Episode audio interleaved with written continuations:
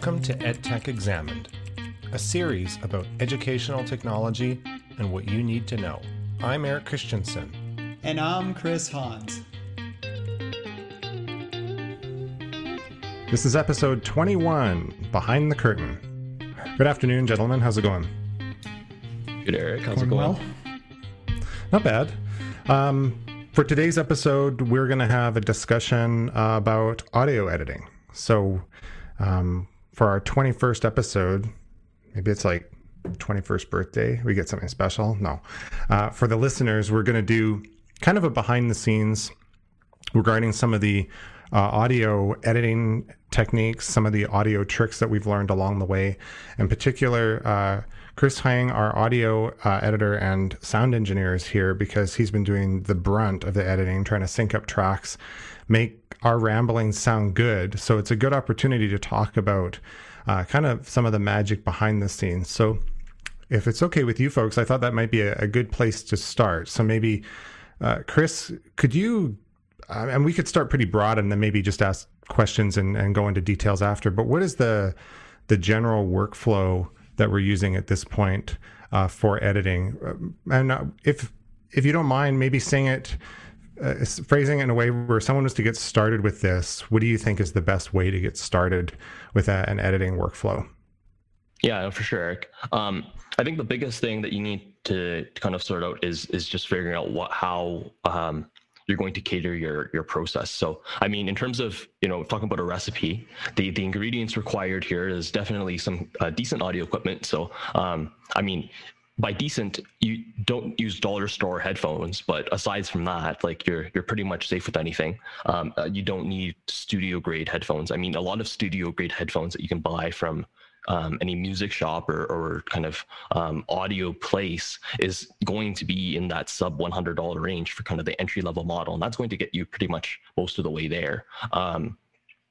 Uh, but a nice pair of headphones is going to is going to change kind of how you you perceive things. Um, and, and actually taking that a, a, step further is to actually use studio monitors. Um, and, that, and, that's definitely kind of a, a, a, the next level up. But in any event, you need, you need you know a basic computer that's going to be able to function. You need to have enough RAM for things to run, um, have decent memory. So you know don't run this on your basic level MacBook Air with 256 or 128 flash. Um, I imagine you'll run into difficulties with that um, just based on experience.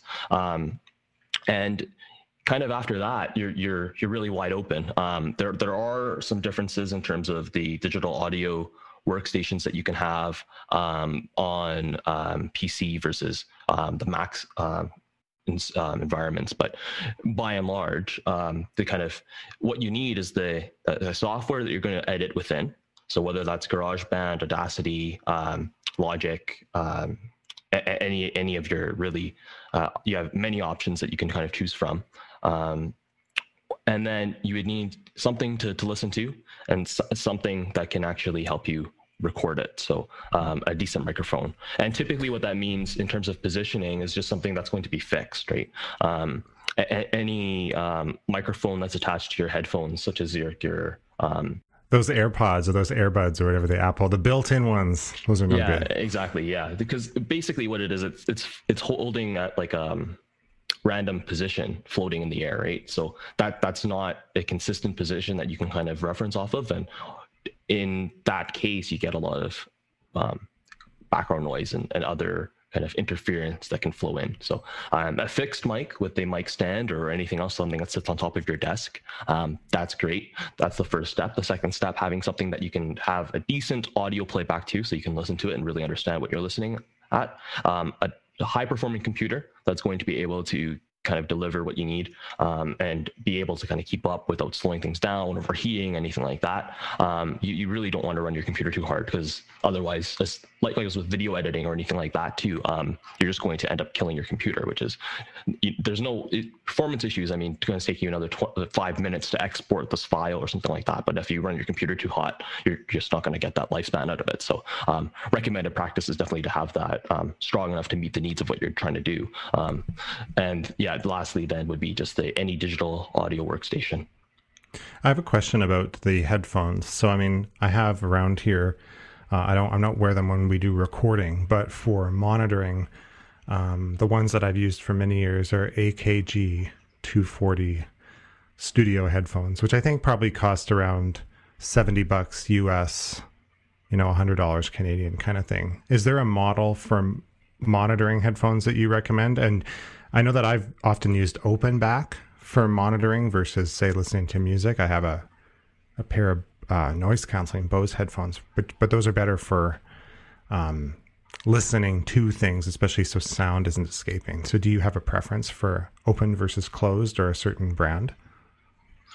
I mean, it, it really depends on your background. I've, I've chatted about this on the podcast before, but from a from a musician standpoint, which is kind of the background that I take um, in terms of audio recording, the, you really do want the closed back because you want that isolation. You want you want to be able to um, not really have that uh, bleed at, at, any any time, right? Especially when you have a, a close mic or, or anything like that. Um, typically, when you're talking about those type of headphone monitors, you're, you're going to have some type of monitoring system um, or some type of in-ear monitor that you're going to be using as you're recording. Um, but the real kind of process in terms of the actual um, uh, the, the final editing process, you definitely want to capture that in a in enclosed environment. And so that's what I would say. I and, and for those musicians that are out there, or for, for anybody else who might have in-ear headphones, I think those do work very well for, for audio editing as well. Um, they, they definitely give you a certain flavor. Um, but my process, particularly in a podcast, and I would say this is kind of the the the recommended process that I would rec- I would say is that uh, the ultimate um, end product of how your users are going to listen, so is going to be through a, a just standard kind of earbud headphone set, and either that pros- approach or via um, playing it wide open just out of your laptop. I think those are kind of the, for me, the two spot checks that I run um, when kind of going through our final files in terms of how they sound and how they balance and volume levels and all of that. Because um, it's one thing to get a really hi-fi stereo set and something that's really specific, and even with studio monitors, it's that's you know it's great to get like the very detailed nuance um, editing. So you get all the right frequency captured and you get the right balance and you get everything you want. But in terms of listening to the final product um, you want to be able to compare to what your final audience is how they're going to consume the, the product. Um, so you, you wouldn't uh, you you you package it up, I guess, in, in, in another way, and, and, try to evaluate it, um, kind of with a, another kind of facade on top of it. So um, that that's generally what I would say. I, in terms of the the, the overall um, headphone process in terms of determining what you want. Um, realistically, anything that's kind of hi-fi or um, that's going to be able to deliver on a wide range of frequencies is probably something that's going to be um, valuable to you. Um, there, there's constant magazines that, that are out and every year. Uh, there's changing models, but any of your major brands um, like Sennheiser, uh, Bose, uh, Beyerdynamic, um, even Grado, um, any of those, um, for the most part, are going to be able to deliver on, on what you need. And um, even some of the other kind of lesser known potentially, but like even Shure as a um, known mainly for their mics is also going to be able to deliver some pretty decent headphones. Um, Sony and so on as well. That's uh, all the same. And I, I I'm not a big um, guy on the difference between a, uh, wireless or wired. I don't think it makes that much of a difference, but there's definitely that consideration as well.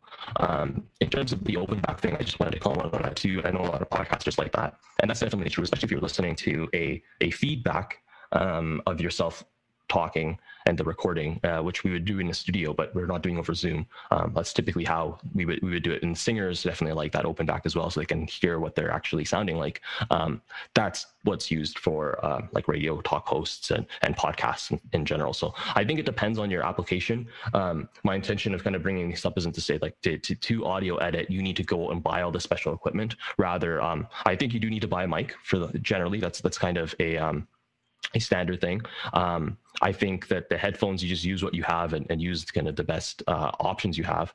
But the uh, overall um, kind of everything else, whether it's the computer or anything like that, you can you can make things work just with the caveats of you, you don't want to run things too hot or or um, it might damage your computer in the long run if you if you really get into this that maybe you do want to invest in the computer longer term.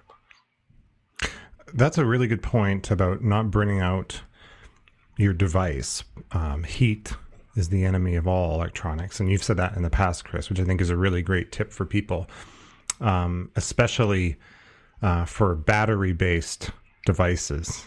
One of the things that's interesting is that I did a test recently um, just to see how hot the iPad Pro would get with this Yeti mic pulled in, uh, plugged into it because those have a USB C port now. So I have a whatever this is, US some weird USB plug, USB Type B or something to USB C. It was hard to get the cable, but once I got it in, it's amazing how little heat that thing produces. So I'm wondering in the future if that might be a Apple Silicon is a sweet spot for doing for doing that kind of recording without uh, burning out the fan. Um, I think it's probably because you talk about editing, and I do want to ask you about the editing workflow specifically. But I thought maybe before we get into that, because you mentioned a bit about mics, this might be a good opportunity uh, to to get both of your input on on the mic systems that we use. So maybe uh, our other Chris, Chris Hans, can talk a little bit about what what he's using. Him and I, you you and I, Chris, are using a, a similar mic, same brand. Yeah, yeah, exactly. So we're using uh, Blue microphones. Uh, I have a uh, Raspberry, um, which uh, has been discontinued, and it's uh, one that is portable, so I could plug it into my iPhone or an iPad uh, there is that ability uh, with a lightning connector. Um, so, um, and it, again, even just with the stand. But uh, actually, one thing that Chris mentioned to me is that I should probably take it off the stand. And uh, a recommendation that he made was to get a um, actual stand, uh, so I can actually put it close to um, my mouth and so on and so that that's uh, one thing that um, I think was uh, probably a good just from an audio produ- production standpoint. Um, the other thing that I think a technique that really helped as well was uh, Chris uh, advised instead of putting the mic, uh, you know, head on, put it at an angle. And so I, I thought that was kind of a, an interesting thing because I, I just thought, um, you know, uh, overall, probably the, and maybe most people probably think this is that you should have it directly in front of you uh, as opposed to on an angle on the side. Yeah, I'll jump in and comment on that too, Chris. Um, so I guess do you either of you guys do any gardening? I don't know. We've never chatted about this before. I do. Well, I live not where I live now, but I do like to garden. Right, and so you know when you're watering like trees or flowers or anything like that. My mom was a big gardener. You're not going to take a fire hose and chug it right at like the the stems or like the flowers, right? You, you're really trying to get it to the soil. That's what you, you, you pour it down maybe at an angle. You get it, you let it seep into the soil, into the flower pot. That's what you want to do. This spraying water all over on top of the, the leaves and the flowers, doesn't do anything. Likewise for a tree, you could take a, a fire hose quite literally and open it up and blast a, an evergreen tree all the way up the down the trunk. But that's not going to do anything for, for the tree um, realistically, right? In terms of gardening practices.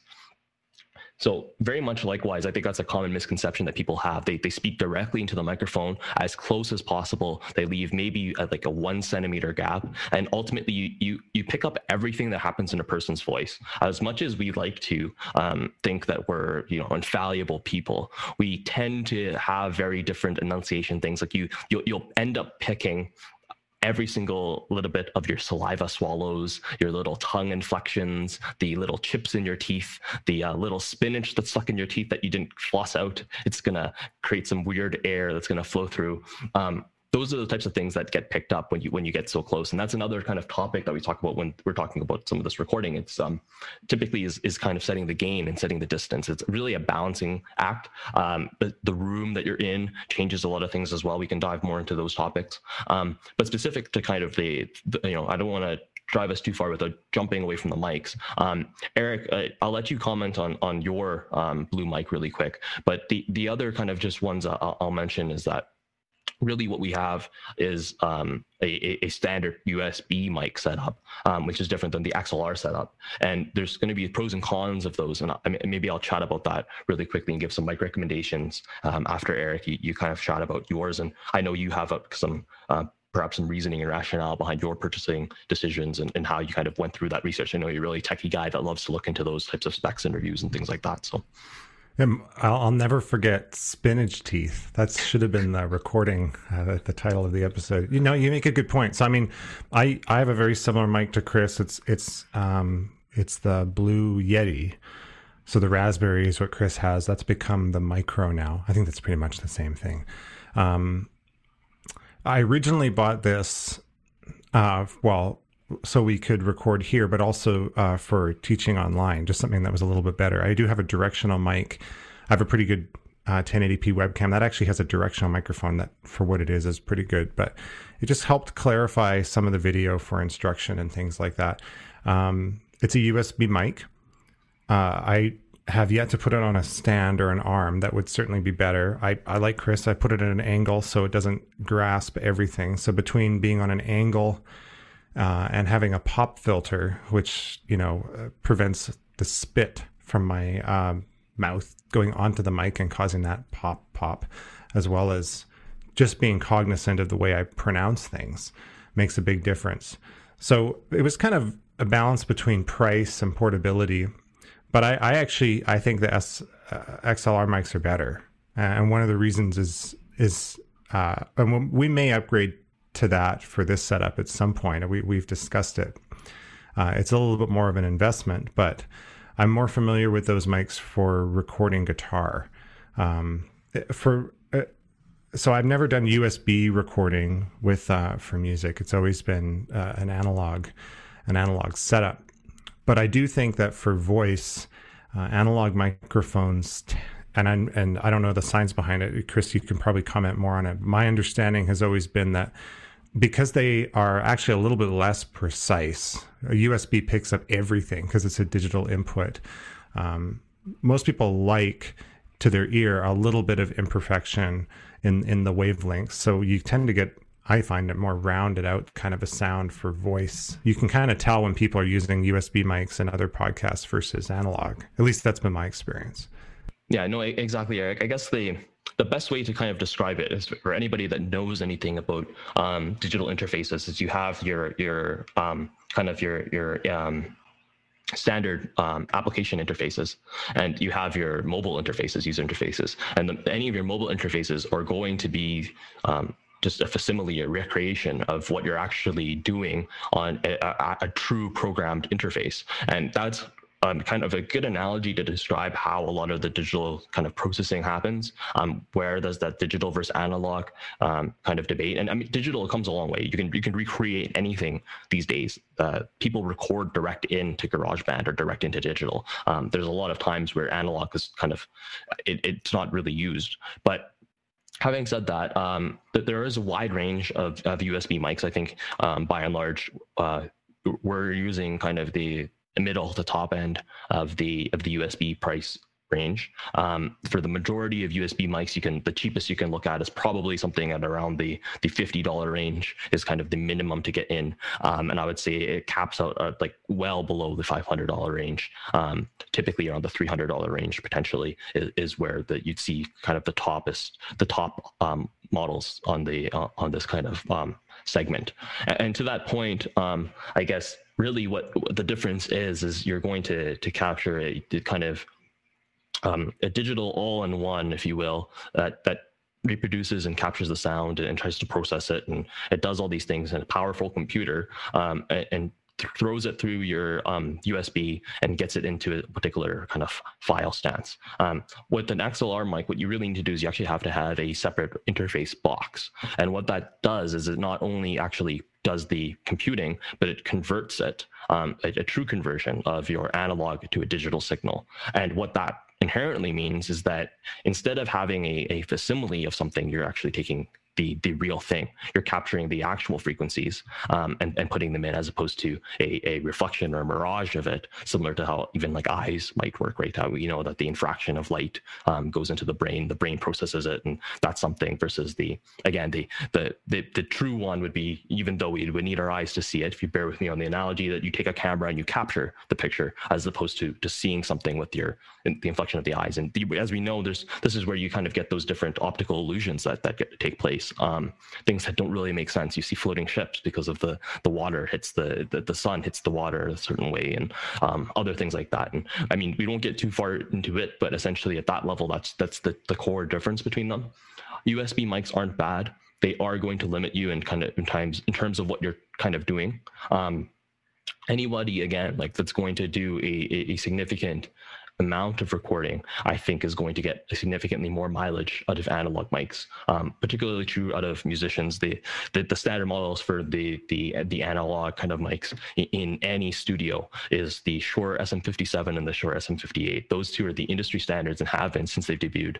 Um, and you can find them ones that have been used since the 60s or 70s essentially um, and, and they still work and no matter how much they're beat up or thrown around and so those particular mics that you know if they're been used i think there was an auction recently um, on one of the you know musical um, marketplaces um, that was signed by like Paul McCartney or whatever. It went for a few thousand dollars for charity, something like that. But the point is, is those types of mics are are, are going to to last a lifetime kind of and these uh, digital mics i would um, say they get kind of obsoleted um, rather quickly or they have a, a, lifetime that's significantly shorter probably five to five to ten years is, is my estimate uh, on that but having said that they're, they're good in a pinch they're uh, you know i'm using one right now myself i'm using a apex um, USB mic in the, the higher end of the price range. Um, it's a discontinued model, so I, I, won't bother with that. It's a bit older. Um, aside from those, the the blue mics are definitely up there. Um, Apex, Rode, Sennheiser, and Shure are the kind of the, the short hits that you'd want.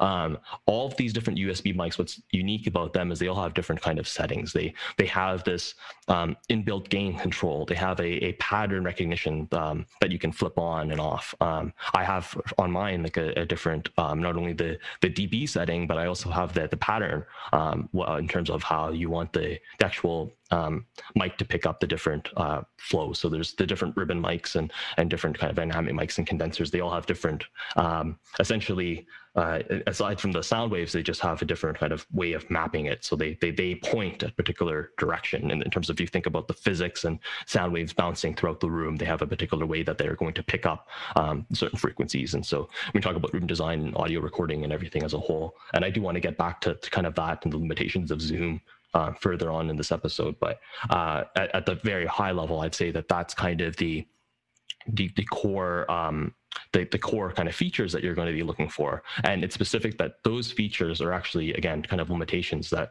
they that they're kind of facsimiles or, or things that are being done digitally in the background um, to get a true kind of analog styled recording to, to pick up what we really want to focus on. Um, those are typically done with why you'd have a ton of professional audio equipment and you'd have all these different boxes. So again not to say why uh, that usb mics are bad but those are the types of things that that you would think that are in kind of included and those are things that you probably want to read up and understand more on. Um, lots of textbooks and, and other explanations. Uh, I, I, as a musician, I have a bit of experience with kind of recording in general. Um, I'm probably I'm definitely an amateur. People go to school for this kind of like audio like stuff and, and the full acoustic design and all of that. So I'm not going to attempt to give like a proper lecture explanation on each of these different things. Um, but that's something that you, you should look to understand. Uh, having said that, there are a few different mics such as like the Shure MV7 um, that does do both USB and XLR. Um, and so for something like that, I think that's the kind of the the the, the um, a safe bet. You can kind of get the best of both worlds. Those typically run in uh, near that two to three hundred dollar range, I think. Um, so again, near the top of the market. But uh, for a lot of those, I mean, don't forget that you might just have a ton of features, and that that might sound like it's going to offer you something. But I'd be very concerned at a seventy dollar mic off of um, like Amazon or something um, from a from a random brand or or even a known brand potentially that has eight or nine different features um, and isn't actually going to. It's probably in terms of its audio quality, you're getting that trade off. So um, that just something else to consider as well on, on those. So, Chris, like for the future, uh, let's say we start uh, wanting to invest. Like, what what would you suggest for from an analog perspective? Would we get that mic, and then you get that uh, uh you know like what, what would we need to yeah, do? for sure. So it's the um the, the these audio interface boxes are, are really what um you you want to look for. And so that's that's the first component. It doesn't really matter what you get. Um there's a lot of kind of again industry standard basic ones on the market. Um, one of which would be like the scarlett 2i2 Um, that's typically around the $150 $200 range. You, it, it, basically for all of these you have x amount of xlr inputs right? So how many mics can you plug in? And that's where you get the, the significant amount of cost. Again these, some of these have different features but by and large these audio interface boxes are going to do the same. Um, you can find old cheap ones that are that are great deals if they're firewire. Um, i had one of those for a little while and eventually with the the big sur update that was all obsolete. It's all firewire stuff is gone firewire stuff is gone. Um, basically you find they're cheap on the, the, the market now. Um, but for those particular ones, um, you know, any audio interface, it's going to only depend on those. There's uh, certain ones that are uh, kind of, I'd say, more um, reliable than others in terms of software updates, um, but uh, those are also kind of um, always changing. So it, it doesn't really matter what what you end with. I think the Scarlett is probably one of the ones that is recommended the most. The other one would be the Steinberger UR22C um, is is another great one that that is typically used.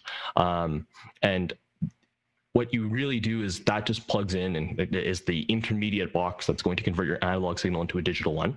So that's what you want to look at, um, picking one of those up, and then you want to make your selection of mic. And and so as an example, the Scarlett um, from Focusrite does in, typically include a the, there's a mic package um, I've seen around on Amazon and and any other kind of place. Um, and if if memory serves, the price for that is around the um, like 250 300 range and you, will get like a standard mic um, stand you'll get a, a, kind of a cheap mic included with it and uh, a pop filter and all these other things um, now in, in my opinion I, I, I wouldn't go for one of those kind of when you get into the the analog mics the trade-off that you do get is for some of the cheaper ones um, i'd say kind of anything under a hundred dollars you're you're essentially um, I would say kind of wasting your money. You might as well be getting a USB mic. You really want to kind of get that solid investment, and because it is going to last you a long time, um, you're going to be able to to jump into those two. So um, just jumping really back to the audio interface, I recommended brands again. Focusrite is the one that I think is probably the most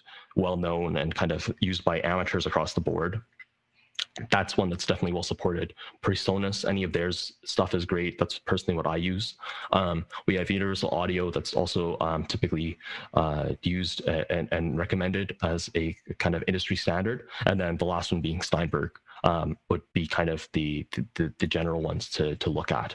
Um, there are some others as well, but I, would say they, they they get more into the the prime um, you know uh, the, the higher end kind of range of that. In, in terms of the mics, um, the diff- there's different kinds of mics. Dynamic mics to, to break it down, I guess simply that you know to kind of summarize, dynamic mics are going to be able to point things in a uni direction. So they they're unicardioid. They only look at a, a single direction. Um, that doesn't mean that it doesn't pick up sounds from other directions, but what it really means is you do have to have a. It, it gives you a very narrow angle. Um, you do almost have to speak directly into the mic, pointing it at a 45 degree angle. Um, helps with some of that to capture some of that weight, but it's really if you if you imagine it pointing at a 45 degree angle, you still kind of have to be within that um, the eyesight of the mics. Um, kind of if you drew a laser from the, the tip of the mic all the way out, uh, you still need to be captured within that range, or anything that you you any sound waves that go within that range is what's going to get picked up. It's not going to kind of um, pick up a, a, room sound. So those um, dynamic mics are typically used for in the instrument context for like drums and things pointed right up close. Any instrument pointed right up close, and typically we also have something that's like a room mic or an overhead mic um, for drum kits and, and things like that. Those mics are typically um, not used for those purposes because the dynamic mic's not going to pick up that that entire kind of 360 view. Um, and further to that point, a lot of singers, um, some some really prefer to, to, to have a dynamic mic because that's just kind of their singing style. But to pick up a lot of the nuances in the voice as you um, you, any, anyone that knows anything much about singing, as you kind of change your your um, difference between your your falsetto and, and your kind of standard voice or your your head voice and your chest voice, you're going to lose a lot of those nuances and not going to be effectively captured by a dynamic mic. Which leads us to kind of the condenser mic, which is um, much more sensitive, hypersensitive. It's can be kind of a variety of different patterns, typically in a wide angle or kind of in a figure eight. Um, these are great mics in general, but very expensive uh, by and large. Um, they they are great for nuances. I, I think those are uh, uh, you know mics that are, are good to use. Um, I personally I think kind of the best of both worlds is the ribbon mic, um, and so that's kind of the uh, what I would say is a, a good recommendation. Um, the Apex 210 is um, I have a bunch of those that I use for a variety of applications. Um, personally, that's what that, what I would uh, be using if we were switching to an XLR setup. Um, but the the kind of the the other ones that uh, jump out to me would be like the um, Shure SM7B and, and, some of the others that uh, are really well known as the industry standards to pick up these kind of uh, really strong for vocals that, that do pick up all the nuance, but also have the ability to kind of filter down enough. It, it's picking up the right frequencies is essentially what you're trying to do. You, you have the particular set of mics that you would use on a, a drum kit, but not on a guitar. And uh, on a on a bass guitar versus a acoustic guitar, there's going to be different mics that you're going to pick up. By and large, a lot of these dynamic mics and other things, if you point them at a at a bass amp or like a you know any major low bass um, instrument, it's actually not going to pick up all that well. You need a specialized mic to pick up those low frequencies. Um, and kind of on the inverse of that, to pick up something that's super high and and, and very nuanced. Um, it, a lot of dynamic mics aren't really the best for something like a, a violin or like a flute. You'd want a condenser mic for those types of applications, and so um, it's it's really about um, matching what you what you want and kind of the other use cases. I think when you're talking about voice and podcasting and lectures and anything like that, those applications are simple. You don't need to dive into the weeds of it, but it's about getting versatility and getting the max out of your money, right? Um, can you get away with a dynamic mic? Yes. Can you get away with a ribbon mic? Yes. Can you get away with a condenser mic? Absolutely. The question is, what are you going to use this mic for in other cases? Because it's going to be an investment. Um, and if that adds value for you, then great. If not, then um, you can stick with kind of whatever whatever you whatever you can find. And I would say, by and large, it's a, kind of a musician's hack. Um, something that's definitely true. There's always used music gear on the market. I think that especially for some of these um, you know it's not a wind instrument that you're putting your mouth on. Um, you put your mouth near it you know maybe a few inches away but um, you know nothing that can't be cleaned. It, it's not a, a, a, significant health or safety concern. Um, i guess that might not age well depending how how this pandemic keeps going but um, by and large I would say that you can kind of find anything on the used market. Look at kind of your local classifieds if you want to get into XLR. That would be a great way to do it on the cheap, and it's going to be very similar to a, a actual USB price. And I would say you're overpaying for a new USB mic. Um, so I, I, and I would recommend uh, to get a kind of a used XLR mic on the flip side, uh, there are many times where I'd say if you see a used USB mic and it's a good deal, I would be um, wary of that because, as we know, digital tends to break a lot more than analog. So um, I'll end with that as kind of the the overall setup. But uh, just to go back to Chris's question really quick, I did did a lot of explanations and detours and twists and turns there. Um, hopefully that was nice and clear. But what I would say is our setup is, especially with how we are doing this remote um, still over Zoom and online, uh, we would each have to get a audio interface, whether that's a Focusrite, a a um, a um, Universal Audio, um, a PreSonus. It doesn't really matter what we get. We each have to have at least one.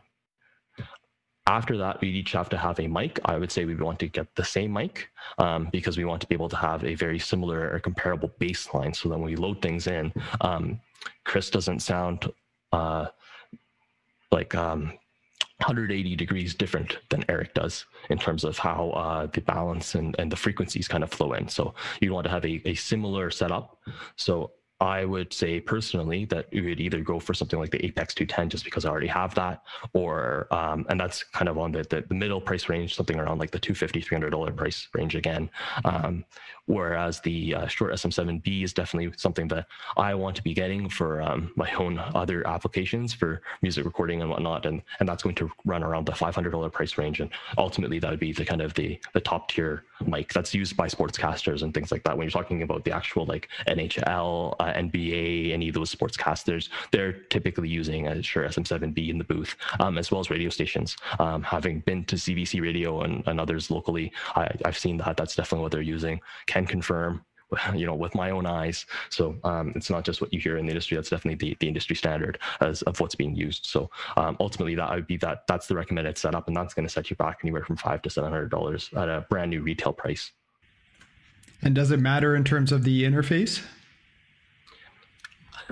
There's a little bit of like um I, mean, I don't want to get too technical it. There's there's some bitrate changes and, and other things that that come along with the interface. I it, as long as you're buying something within the, the similar price range, um, as long as Eric here doesn't go and buy a ten thousand dollar interface that has an amazing bitrate um, and we're using the a, a cheaper one, it's not going to be too too noticeable. Um, I, I don't think that's significant, especially again if you're if you do have different budgets in you're different areas. Um, anything like kind of in that sub five hundred dollar range is going to be very similar to to one another. Um, I, I would say just look up some of those specs, you know, uh, and, and, make sure that they're they're comparable. Um, especially if you're going to use a particular feature, like some of these again have certain built-in things that you, you might want to, to add, like even built-in effects. Um, if you're going to be doing something like that, if you do turn it on and your your friend doesn't, well, you're now you're dealing with two totally different tracks. So just make sure that uh, you know you're using them the same way. And in the in that particular instance, I guess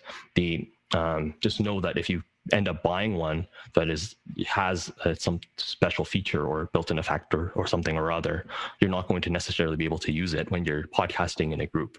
Um, and so you might have overpaid or, or invested or you're just having kind of an extra feature that's not being utilized. So at that point it's why would you get that right? Um, unless you're you're primarily doing other things and you have like teaching applications and sure by all means but it, it kind of changes your your setup too and maybe we'll talk about that in, in the workflow but um, as a preview to that essentially when whenever digital audio workstation you do i'd say you have to have a set template and you have a lot of audio settings preset ready to go. Um, in the you know non-digital sphere what this looks like is having a actual mixer board preset to certain slider positions. And so eric stands there and goes to that mic and he goes through that input and that always flows through to this channel strip. And that's the settings for eric's voice that i have set to, to this this and this. And because he talks a little louder than chris he's going to be brought down a little bit. And then Chris is going to stand on the other side. I have his EQ kind of mapped out on my little mixer board, and I have his voice boosted up a little bit just to make him um, match Eric's volume, just a couple decibels or something like that. That would be kind of the the analogy. You know, instead of having it hard coded on the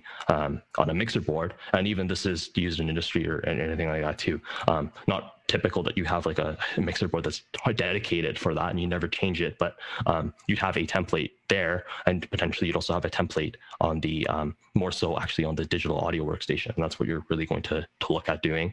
Um, and that's where you'd have the some of the differences where some of the um, some of your workstations, such as Audacity or some of the others, aren't going to, the free ones typically aren't going to have the ability to kind of preset those, whereas any of your other um, paid ones will, whether that uh, includes Studio One or Ableton or Audacity or Pro Tools, it doesn't really matter. Uh, not Audacity, sorry, Logic. Um, it doesn't really matter what you're looking at. They, they all really have that same ability to, to set that up. So um, that's where I'd say that, that some of those differences um, are, are important to note because when you load them in, it's going to give you a different experience, a different feel in terms of what your end product um, kind of spits out as. Yeah, I mean, I that's an excellent explanation, and I think it's it's pretty much right on the money from what I've heard from other people who do podcasting.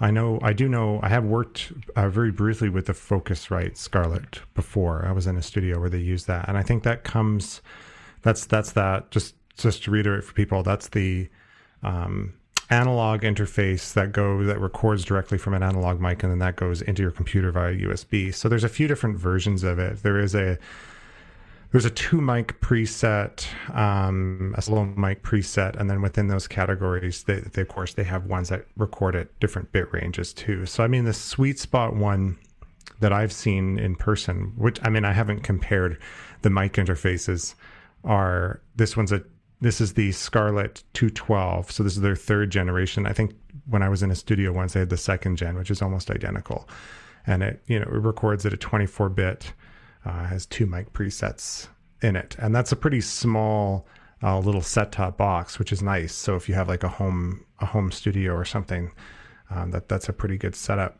The Shure mics are fantastic. I haven't actually used them. The the ones I've used in uh, for well, the ones that I've used for both guitar recording as well as vocal have been from Heil Sound, um, the PR30. I don't know if that, I know podcasters use that um, pretty frequently for voice. I know that they always advertise it as also a, a recording mic for music. It's called the PR30. I think it runs about 200 bucks but I don't know how it works. They advertise it as a kind of a one size fits all, which I'm always skeptical of. I've used it for audio only, and that's a very good mic. They say it's good for recording guitar. I'm I'm some I'm somewhat unsure about that. But when we once you've recorded all this stuff, um, whether it's a, a USB directly into the computer interface, which is what we're using here for reference, or if you upgrade to an analog system, maybe now would be a, a, good time to talk a little bit about what we've done uh, to mix this podcast uh, thus far. So I can give a, a bit of a background. When we first started this, I, I don't know which episodes did which. So one of them, one of the first, within the first four or five, uh, when before Chris was doing the editing, and he's done a much better job because I really didn't know what I was doing. I'm much more familiar with editing video than podcast audio. So some of those things translate, but not everything. I had used Audacity for some of the recordings, uh, but then as we started to add more effects and bleeps and um, transition sounds that we got, uh, like Creative Commons transition sounds that I found online, I think I switched over to uh, GarageBand, which is a nice interface. It's a little bit smoother to work with. You kind of have all your different channels. It's kind of laid out in a very uh, straightforward way. Now, Chris, you're not. Are you using Logic at this point to mix the episodes? Right. Yeah, that's right, Eric. And, that's just because I have the, like I said, the standard channel setup. So um, I can go yeah. through that kind of in depth for anybody that is using Logic. I can tell you what we're using.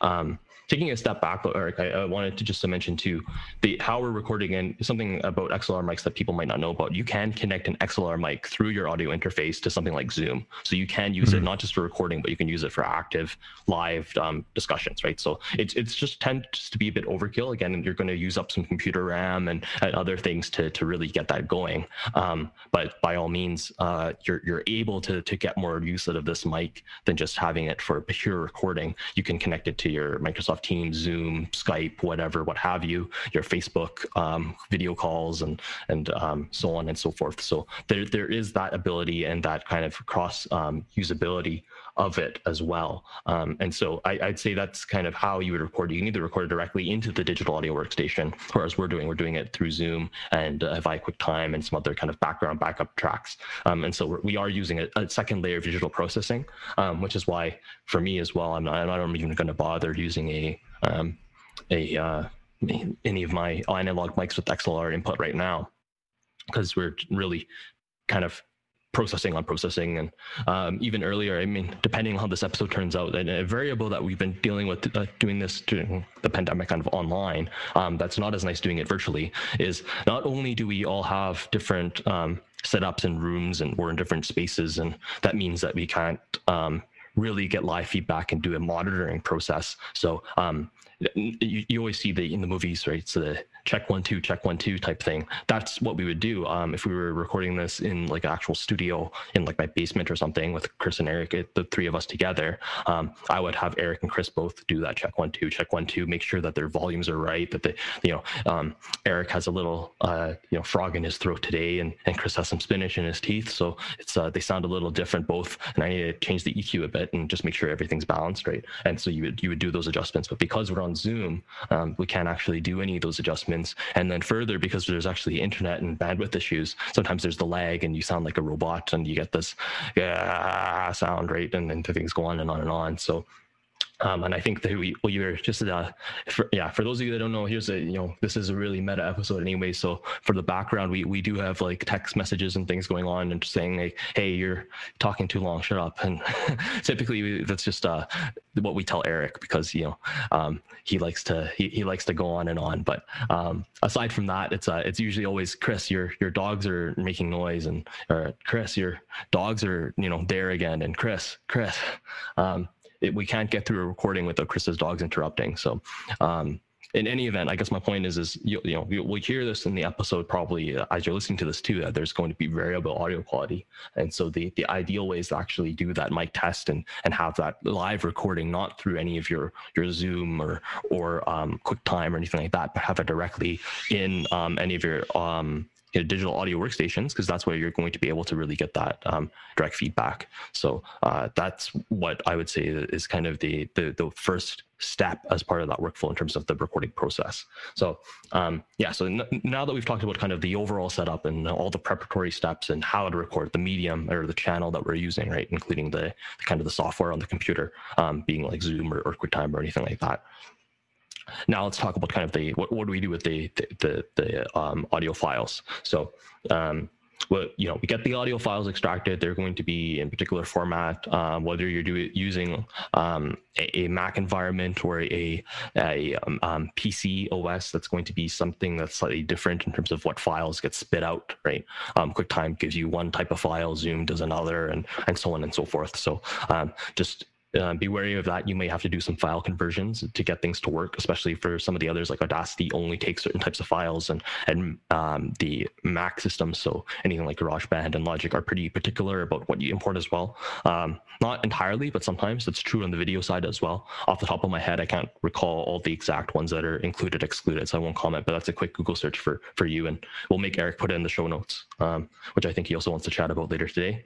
Um, but yeah, in terms of the workflow, we get we get that set up. My first thing that I do is I import these tracks right into Logic, and I just make sure I have it. I have my standard template and channel strip. So maybe I'll talk about that first, um, right before um, I talk about exactly what I do, but I'm going to import it into my template. And so my template includes our standard intro music and outro music, um, and kind of how that all the fades and everything I have, the levels and everything I have set on that. No EQ, no patches or anything like that. Patches being like the standard default um, like editing template that you can apply on top um, would be kind of the, the best way to describe those. And again, more, the more expensive the software you're using, the more of those patches are going to be available something like GarageBand has a very limited number of patches and um, some limited features and things scaled back, but by and large, that's the main significant difference between GarageBand and Logic. So um, you're not really missing out too much um, for very basic editing. But yeah, no patches on the intro or, music um, channel. That's my channel one that I have on my template. Channel two is the outro, so I have that as the the, the pre-recorded outro that Eric has, and and then mine. Uh, uh, my little outro describing who I am, and you know, I edited the, the podcast uh, typically because Eric and Chris uh, record the majority of our podcasts without me, um, and so they're they're you know they're running the show, and I just kind of say hey at the end. Um, then I have a couple channels for myself, uh, number three and number four, um, and what I do for that is I actually have one that's centered and one that's uh, panned right, so that's actually mixed, um, so that you you would hear it from your right headphone as opposed to the left, and so that's where um, you, you get that kind of stereo really um, effect. And it, what that accomplishes is it gives you kind of a, a, feel that you're actually kind of in the room. Um, and so I've set that to be 15 degrees right. Um, after that, and if I, have, can, if, yeah, if I can, sorry, Chris, but yeah, if I can ahead. comment right on that. Uh, so the panning, uh, just so people know, and, and you might want to comment a bit more on this. Um, I don't know if, if it's at, if we do that, I actually don't even know the answer to this. If we do that for all the episodes, I know in particular for interviews, uh, we've done that to, because we're, we're at a distance to make it seem uh, a little bit more like a kind of a fireside chat style. Am I right? Yeah, I know. I, am doing that on all episodes, and I really do do that to just give that sense that you're when you're wearing both headphones, you get that atmospheric feel, um, and, and, that's just kind of a general best practice to have two two um, channels going. Um, any music you listen to, you'll notice that there is a left and a right track, um, typically, um, and especially like for for for bands like uh, the rock and roll bands or or any bands that that like to have two guitars, they typically put one through the left pan primarily and one through the right pan primarily. Um, and you'll still have at least both of them very softly in the center. Um, it's not noticeable anything that's in the center. It, the center is just kind of assumed to always be there. And so, um, yeah, that's what I actually have, Eric. I, have both Chris and myself um, on the the um, the right pan um, and uh, I, I, do swap that around sometimes depending on uh, on what it is. But I, I as the template has it, I have the, the two Chris's on, on the right pan as, as the center. So it comprises um, channels three through six. And then Eric, I have you on, on number seven and eight. And then I have um, nine, 10, 11, just for any sound effects or anything I need to drop in. They're just blank. They're, they're not, um, there's no coding on those. And typically for the guests, um, that's what we'll use. And because we do have quite different voice profiles between the three of us, for most of our guests, I can actually get away with reusing one of our templates. Um, and so that's typically what, what's done if there's a, an interview that happens um, and uh, if, if we have uh, just the two, Eric and Chris, kind of standard hosting um, on that. I typically don't join for guest interviews. Then I t- very frequently will just kind of modify or massage my my track. That's my first kind of step, just to see how it sounds, um, just to reduce the workload. But uh, yeah, that's so uh, that's what I have for those in terms of the tracks and how things are loaded. I do have patches and EQs running on each of them just to to, to um, to get things um, set up. And so I've run the the voice patch on those. I have the compressed vocal, and I've edited the the standard Audacity or not Audacity. I keep saying Audacity. The the Logic Pro um, default template set up for that compressed vocal patch. Um, and very dry so dry meaning no reverb no delay no nothing. It's just a, a standard as is. Um, that's what we call dry any kind of after delay um, reverb um, kind of those types of effects that involve stretching time. We, we call those wet in um, the audio sphere. So that's what i have going on um, each of ours. It's always the compressed vocal just because it, it kind of boosts the voice and, and really brings things down to a, a, a nice dry um, sound. So that's what I prefer to run on those. Um, and just a quick note too, I keep saying Audacity. That's probably my preferred um, my, my most recommended software, if not um, for Logic, and maybe I can comment on that in a bit too. Um, I, when we initially started out, I was recommending to Eric that's probably a better place to start in many ways than GarageBand because the beauty of Logic is that you have so many of these patches that are ready to go um, that make things easy for you. Whereas with GarageBand, you're doing so many things manually, and when you get a, a kind of a graph, if you will, a scatter plot of frequencies of the of the voice that's come through, and you don't know really what you're doing, you're just clicking buttons and dragging lines, and it's not actually going to be that helpful. Whereas um, Audacity, being the free patch software, actually has some some decent things built in. So um, yeah, that's that's what, uh, uh, the, you know, I, I, always give them a good shout out because the, the open source code and everything like that, it's compatible across all different platforms. They're they're great. Um, great software to use. So I would say that's a good place to start. Um, last thing I'll mention on this on the setup, and uh, I think Eric has a question. You can see it in his eyes here. We have um, a couple other um, just master level patches or effects applied at the at the overall output level and so i have um, a de-esser applied i have a channel eq that has things mixed to um, do it a, a, certain other way i have a couple compressors including a smart compressor um, that's going to just basically uh, amplify any times we have some mumbling. Uh, I know I don't enunciate the best, uh, also just with like talking rapidly. So that's my thing. I know Chris likes to mumble too, and and then Eric. Um, uh, I'll mention this in a bit too. But the the one thing that I have that that, that um, bugs me in all of his tracks is the heavy breathing. And so what that actual compressor does for us is um, accentuates those, and I can pick those up more easily because if they're if they're too quiet, you, you, kind of don't see them or don't don't catch them.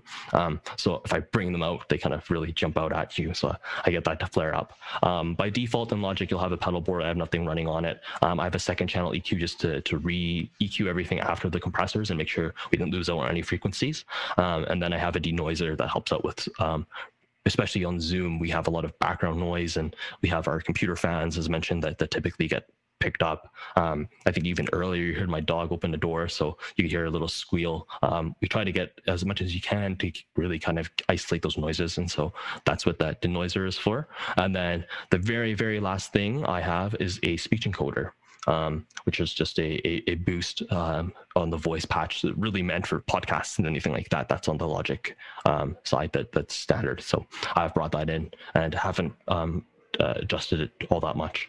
Um, and so, yeah, those are all the different effects that I'm running on top. And typically, what you'd see in like a real music studio or anything like that is not only with the the audio interface and then all the different additional processing boxes to get you to the preferred bit rate and to, to the analog tape or whatever you're recording to, um, you bring it in with all these other effects that you'd have actual boxes that would do a channel EQ and doing this compressor and this noise removal and all these other things. And then into the digital audio workstation and then applying additional um, effects on top of that. So that'd be kind of um, what I'm doing, but also the real thing as opposed to just digitally. You'd have both um, in many situations. Um, it'd be like the overkill, the master kind of high, high level recording, but um, that's kind of typically what, what's possible as well and then um, you kind of go from there. So uh, that's the overall kind of setup. I guess lastly, before I know I, I know I said I'd go to Eric, but um, just like the original question we had was workflow. So bringing these in and dropping in the files, I make sure I sync them up. I just get them in on each of our channels, um, get everything lined up essentially, make sure things are there. I, I, clean up any of the, the muted noise. I listen through to make sure that there's um, nothing that, that came through. We have a lot of mistakes and things. And especially these two guys, they always love to say, hey, we'll just edit that out. And then they, they, they do like five or six different takes and i have to make sure i catch them all. Um, and and they never tell me when they do it so i just have to listen to like the whole two three hour episode a couple times sometimes um, make sure we get through all of it. Uh, but um, i've gotten pretty good at even just you can spot check visually when there's gaps and stuff like that and you can hear like um, chris's dog's barking it looks like a particular frequency that spikes so you can i can scan for those. But they you know it does it does get missed um, but by and large really all i'm doing because of my setup is i'm dragging and dropping making sure things line up deleting the things we don't want to have and um, exporting it and, and, that's it. And um, once we get that export um, i typically upload it to to the, the cloud for um, two guys to listen. Typically it's eric because he, he, he's very particular about um, whether or not his breathing is captured. And from there uh, he'll, he'll he'll go on and uh, give me some feedback. Usually i've missed a thing or two or he wants a, a couple things removed or something that uh, just um, we want to say in a particular way and then um, we uh, will revisit it and then we just upload it and eric can maybe talk about that process uh, but the very last thing i guess I'll, I'll, mention in terms of the syncing of the tracks especially when we have the different takes um, one thing that becomes very difficult is uh, especially for Chris does is the most guilty of doing this when his dogs are barking. Um, you know, he'll kind of lose his thought and he, then he has to deal with them. So he lets them out or, and then lets them back in and, and has his, you know, little, little chat. And then he comes back and goes, where was I? And it's like, oh yeah, this is what I was saying. But he won't start off the sentence the same way as he ended it. Um, so I kind of have to splice it. So I'll do this trick often. And this happens to Eric sometimes too, I guess, you know, but I mean, I'm really going to pick on Chris because it's, it's always his dogs, man.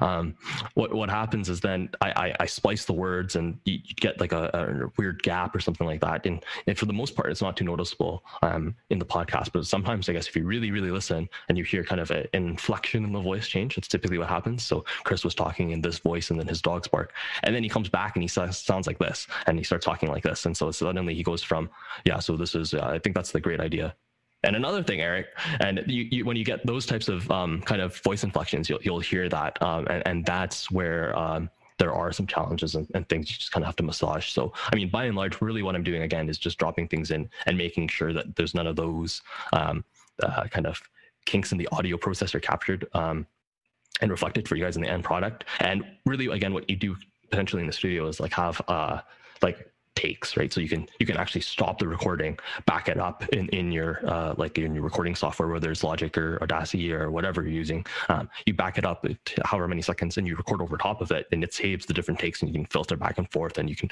keep what you want of one and not of the other. Um, and that's typically a great way to do it. So that's kind of where uh, there's a bit more kind of massaging. You, you kind of stop it. You, you, you, go back, and if we're really professional, that's what we would have, as well as probably a, a better script. So we wouldn't start off at different places. But as you know, the I think part of the beauty of what we have here is great conversation. So um, having that conversational fe- uh, feature, and that's common going to be for a lot of your um, different um, podcasts too. If you're, if you're looking at this from a podcast perspective, I think that's something that you'd want to, to keep in mind. But I guess from a if you're from a teaching perspective or anything like that, and you're recording pre-recorded videos, um, keep in mind that different take and keep in mind your voice inflection because it might be very apparent where from one question to the next you sound very um, you have a very particular tone and, you come in with another inflection and it, it, sounds very disjointed and you can you can hear that it's edited after the fact. So um, those types of things are uh, some things to keep in mind and, and watch out for because they are sometimes difficult to smooth out. Um, you, you answered what I was going to ask you, which was about Audacity, because I think uh, for creating a template, it actually works pretty well. I totally agree. GarageBand is a is a nice visual interface. To to me, GarageBand is a great way to kind of learn maybe in a because it doesn't look quite as intimidating uh, from kind of a, a different like section by section and a wavelength standpoint. I mean, Audacity looks professional insofar that it looks more complicated. So uh, GarageBand may be a good place for people to start because there's only it's so limited that there's only so many things you can mess up. Um, but then Audacity, I, I, think, is a better way for the free software route. I mean, obviously Logic is better, especially if you're running a Mac. But uh, I found Audacity to be really easy, and it's a little bit easier to, a little bit more precise. I don't know if you found this, Chris, when you're cutting and snipping the wavelength it's a little bit uh, easy and you have a little bit more flexibility in terms of how big you can make it. And there's a few more visual changes you can do. One of the things that's interesting uh, about the clipping, and I think that's a great point, is that we, in, in the especially in the past when we've had guest interviews, we've sent uh, well, we we try to send those people, uh, you know, a rough version of it, so we don't spend too much time, or you don't have to spend too much time on the original edit, and then we'll often get kind of a, a list of things, uh, changes to make. But uh, you've, Chris, have done a really good job of doing the transition, so it's very smooth, and in fact uh, when we, we did our interview with, with Kurt Newton, he kindly gave us, he was very gracious and gave us a, a, few things to change. One of them was moving actually a whole section from further into the podcast into the beginning. And I, when I first listened to it, I had to ask, I was like, is, is this the original or, because I couldn't even tell the transition. So it's certainly pretty amazing what you can do in terms of getting them to match up um, when you move sections from one place to another. And that's, you know, with a guest, uh, sometimes it's even more of a challenge. Well, we we can always improve our our setup so we have the same setup so we're consistent so we have the same levels it's difficult to do over over remote but uh, the guest almost always has a unique setup. Some people I know who've done professional podcasting over remote have actually mailed the guest the equipment with the return label box to have it mailed back just so to save them from doing that. We're, you know, we're all using even USB mics and pro software. They may be using, you know, Apple earbuds for their microphones. So that, that sometimes is a, is a challenge. Um, another thing too about the, the clipping, you, you, we can, I can certainly say as when I was the editor for this, uh, I think we were probably a little bit more deliberate in saying, okay, we'll stop here and then trying to say it again. I think since you've come on board, Chris, I've almost gotten a bit lazy. I've been like, ah, Chris will figure it out. we can we can get around that. But one way that people could get around it, if they want to make it easier on the person who's doing their editing, or if you're editing it yourself, um, and th- this is like I like you said, Chris, this is a more behind the scenes meta episode, as we call it but that's one of the reasons we do those rundowns for the regular episodes because um, that preparation actually makes it on paper or in a Google Doc is related to the sound recording insofar that there's notes, there's talking points. Oh, that's what I was talking about. And you, you kind of have that reference to go back. And I think, I don't, I think, Chris, if my memory serves me right, we've probably been a bit more deliberate if there's been a very detailed rundown because we it's easier for us to remember what we were talking about prior or we can drop it in the chat or something like that. I think that that preparation even an hour preparation to plan out an episode or the order we're going to do things probably saves you quite a bit of time in the editing room i would think. Yeah it depends on on in each episode but definitely that, that preparation is key. And i think that the, the takeaway especially for a bunch of the audience when you're doing any recording um, Likewise, even just having a a video recording, you tend to have at least a basic script, right? Or at least a basic understanding. No matter how great of an orator you are or anything like that, you have to have at least some kind of talking points or at least a general guideline to follow of what you want to cover. Um, without that, you're, you're really winging it and you're, you're just going to have end up doing more takes. And that's not necessarily a bad thing, but just it's something to keep in mind in terms of your overall kind of process. You're, you're definitely going to run into a lot of hard stops and you're gonna have to splice things back together and um, other things. If you know in a pinch i don't think it's a bad thing like to be honest i didn't have any talking points. All we did for this episode in terms of planning was eric said well let's we're gonna talk about editing and here are some things and you know so i, I gave it some thought but other than that he's just kind of we're treating this like an interview off the cuff. Um, but uh, if you're mm-hmm. really doing like a lecture video or something like that and you're just going to wing it um, you're probably going to have a much more difficult time editing it in post than you would actually planning it and doing it just in one straight take. And so, especially when you're talking about lecturing and like adding notes and writing things down or doing some kind of dynamic presentation. So, I definitely recommend making sure that you have all of that set and ready to go um, so that you can actually time everything. Because otherwise, too, um, especially when you're talking about like video editing, this is another trick I'll just mention with the video editing side tangent, um, kind of related topic. What you do is when you change like a slide or something something like that and it doesn't match where you want the audio, especially when you've cut audio and you need to move it around or you emit a whole section or you speed something up and you, you shift things around and suddenly the video of the, the, the slides doesn't correspond to the actual um, voiceover audio that's going on top. What you then do is you actually take and pause it at one particular point and split it and make it a, or take a screenshot and make a picture of it make it a still and insert it and have that time to actually be expanded. That's the easiest way as opposed to stretching it because otherwise you're you're gonna if you stretch a, an overall file you might have that one section right but now you're gonna have to go back and fix the prior sections because now it's out of sync too because that also got stretched. So the easiest way is really to give it a hard stop sync it with the audio and the the video and then extend the audio that you're missing in the one particular area typically by doing that kind of a, of a snip. Um, and so yeah in terms of those kind of uh, clipping and movements and things like that. There's a lot of different kind of tricks you can do, um, and a lot of things do get left out too. That uh, you know, I, I, kind of just have to make a judgment call on, especially when we have a guest or interviewee um, that they they were on something, they lost their train of thought, or they, they want to repeat it, and then I, I just trying to make it fit in and sound natural. That I end up cutting at least you know, sometimes 10, 15 seconds of what they said prior, just to make sure that it, it kind of contextually flows. And then if that doesn't work, sometimes well, we're, we really don't ask guests to to repeat a take. So at that point, it's I have to decide where it makes sense that logically this kind of conversation ends or something like that, and, and get it to flow in and go forward um, and cut a section out. Or I can also go back and find um, a particular t- point in time where Eric or somebody is being not very kind and is actually interrupting our guest, and so I can splice that into, and there goes, uh, uh the, you know, they can we can have that as a uh, as a, uh, a workaround. So different some some different tricks there uh, in terms of how we can go about it, but um, really at the end of the day it's just making sure about the, the story you're trying to tell and kind of fitting it in with the larger narrative in the script right? Um, does it make sense?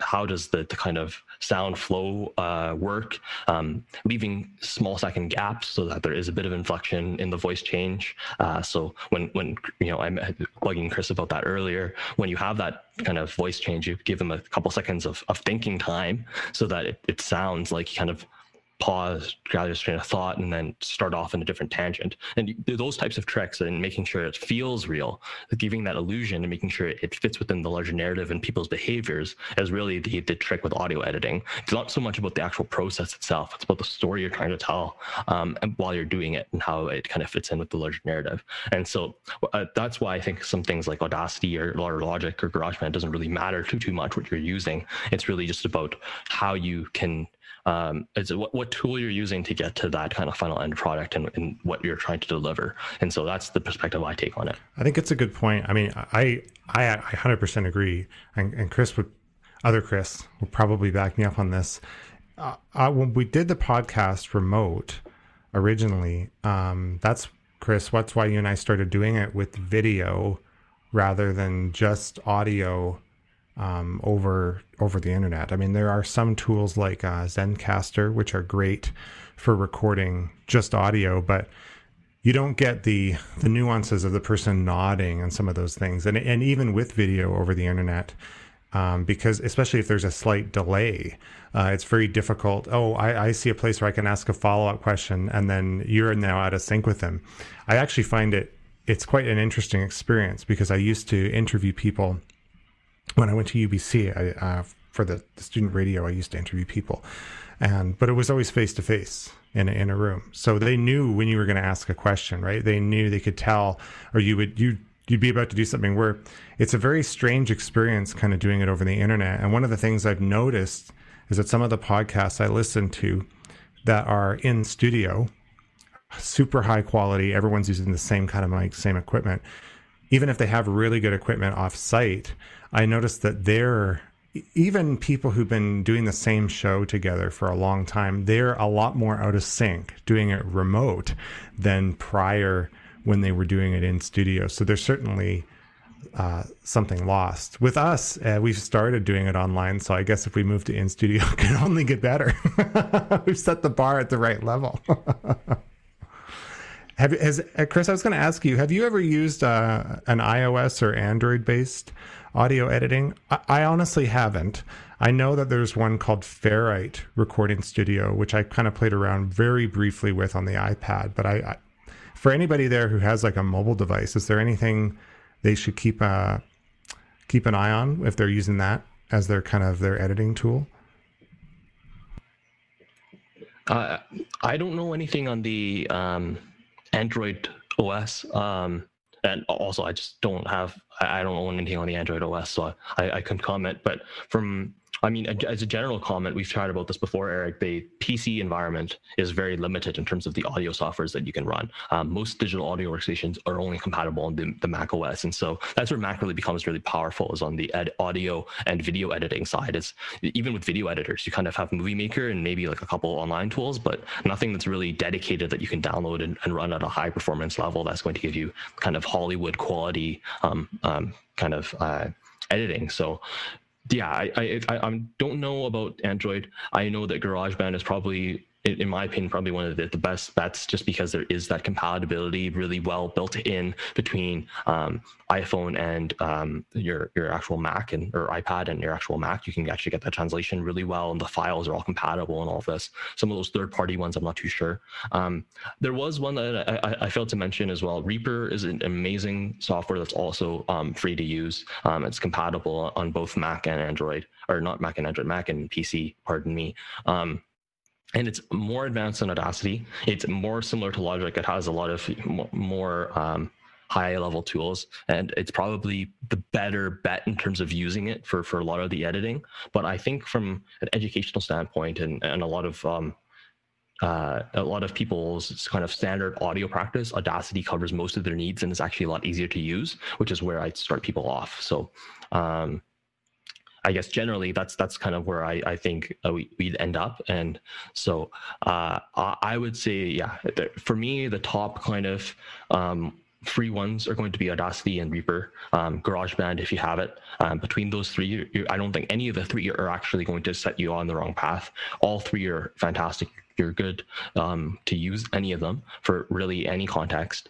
Um, just kind of experiment and maybe even watch some YouTube videos to see how difficult it is, and depending on your tech level, what what what feels approachable and comfortable to you. Um, and and that's true for all of these tools too. They have great online tutorials from everybody um, like under the sun just like anywhere around the world any context in terms of what you want to edit they pretty much um, have a demo for it so you're more than welcome to, to look at those but the um, for sure the the higher end um, paid ones they it's it's most commonly it's ableton um, pro tools um, logic cubase um, and I think there's there's a couple others, but I'd say those are, are the, the, the really the core ones, especially in the music uh, industry as well. Those are the ones that are used all the time, and people have different preferences based on whatever application they're using. But by and large, again, being on the the Mac system, the the Logic um, Pro is is not only kind of affordable, but also just is is really well kind of used. You don't have any software compatibility, so um, the biggest thing, as I mentioned, was with the the FireWire going obsolete at the um, release of um, Big Sur and um, kind of how that overrided all of the uh, overall um, uh, kind of different softwares and what's compatible even just at a hardware level what you can plug in to your laptop anymore um, you're never going to have those issues with logic right? And you always have apple support uh, as, as as supportive as that is to to really diagnose the issue and and make sure that you you you don't lose anything. And so that's kind of my preferred just because it's native to the system. Um, to, to your point there eric about what, what's kind of mac based or, or, or not but um, any of the other ones too they have their advantages. Uh, i've used um, cubase in the past and i've used ableton a bit in the past. So those are definitely great ones as well. Um, Pro Tools is another very, very popular one. I think that's probably one of the, the most popular, I would say, is between Pro Tools and Logic. But uh, again, you, you can't go wrong with any of them. And it, you, you just kind of have to experiment and see what's what's the best. And there's always going to be kind of changing. Um, changing requirements both on a uh, like kind of your computer hardware side and then also just kind of different features that they're rolling out and what's included and what you can find on sale. It's actually something too i very recently last um, um, boxing day a few few uh, months ago here basically we were i was telling eric that there's a um, a few deep discounts on some of the the daw um, patch um, uh, patches um, in bundles and software, just like license codes um, from some music shops in the US. They were like 70 or 80% off. So uh, in those types of cases, if you can find something like that and it makes sense for you to, to grab it, I think you can, you, you basically don't have um, any limitations similar to the mics. It's it, once you know what you're, you have and you set your appropriate budget, if you can find a good deal, take it because it's not going to hurt you. It's just kind of the, the your chosen um, your chosen system. So uh, that would be kind of my overall uh, kind of recommendation on those. There's there's not too much to say that there's limitations of any of them or or anything like that, but there there are certainly kind of different learning curves and, and difficulties for each of them. Yeah, and and certainly um, the learning curve I think is is most scary to people. I mean, I. I am uh, I'm certainly not nearly as experienced an audio editor, but I can say from a very amateur perspective, you know, even working with GarageBand, even within an hour and a half or two hours working with GarageBand or even Audacity, which is, in my opinion, even easier to use, uh, you can get a pretty good handle on how things uh, work. And even if uh, the people on your podcast team haven't done any other editing, their feedback of I sound a little bit too high, this person sounds a little bit too low, this sounds a little bit distorted. That's really helpful because it forces you to kind of try to dial in uh, on each channel, like you said, Chris. I mean, even just at a certain point, people have to they can read about it. They can go on you. I think YouTube is what you suggested. Go watch a YouTube video of someone's editing workflow. I think I even found one once how to edit a basic podcast on Audacity and kind of work through it. Um, those are great.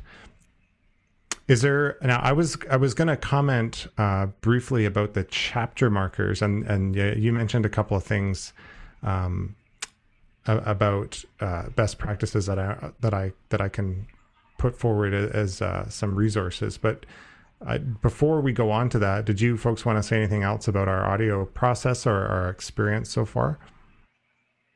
Yeah, I think the, the, to, to wrap it up, really, what, what you need to, to focus on is having a, a consistent setup. Um, this is the biggest thing that I bug these two guys about all the time. And I, I'm guilty of it too. I don't have a proper recording studio, which is kind of even the whole COVID situation, right? Just the the desk I have at home is not intended for this. I would record everything kind of in the basement, but I don't have all my monitors and like all my laptop desk set up, everything ready kind of in that in my music studio. So um, that's why I've moved my USB mic up here and I have this kind of set up, but it's in a very open space. So you get all this noise inflection and things that you, you picks up all the time. And I, I, I, don't have all my taped markers, so I, I don't have a good measure of distance all the time to get consistent voices. But that's um you always want to maintain like the very similar like like, like clockwork, right? So it's very routine. So that when you do do that um, recording drop process that I was describing, it's very simple and very low effort for your editor because ultimately that's what you want to do. You don't want to have to process a lot of things, right? Simplicity is key. That's that's true for um, like cooking or anything like that too. You don't want to throw all these different garnishes and try to adjust it and fix it, right? You you don't want your sauce to intentionally break and then have to do something to fix it. You just want it to be done the first time. So um, as part of that process, you want to make sure you have that consistency and like uh, going again with the food analogy, just because I think you know it's getting close to dinner time now. Um, when you're actually looking at a uh, like a, a, restaurant, you want to be able to deliver the same product every time with the perfectly cooked meat and the right tenderness on your vegetables and and so on and so forth, the right seasoning. Right? So it's just about having that repetitive motion and not having some amateur cooks in the kitchen because um, they're kind of getting this the Gordon Ramsay's Hell's Kitchen thing here and getting raw fish all the time, and I'm having to fix it. So uh, that's that's what you end up with. I think the consistency is a fantastic piece of advice. I mean, and I, I really took that from you. I well, eventually, Chris, uh, you have a an arm for your Raspberry mic, correct? Is it? A, it's a floor stand, right? Yeah, that's correct. Yeah, so that that certainly keeps it a bit more consistent. I do have a tape marker on my desk for when I place. I have a, a desk stand for the Yeti mic, though. I think uh, a, a clamp for the desk or a floor stand would be would be even easier because then I can just kind of turn it down. Um, so it's a it's an interesting system that we have now. Uh, what we used to do now that Chris has gone through the kind of the editing process, you would upload it to our Google Drive for our our podcast um, Gmail, which we don't give out; it's secret. If you want to email us, that's hey at edtechexamined.com. The Gmail is secret, but we would upload it to our drive.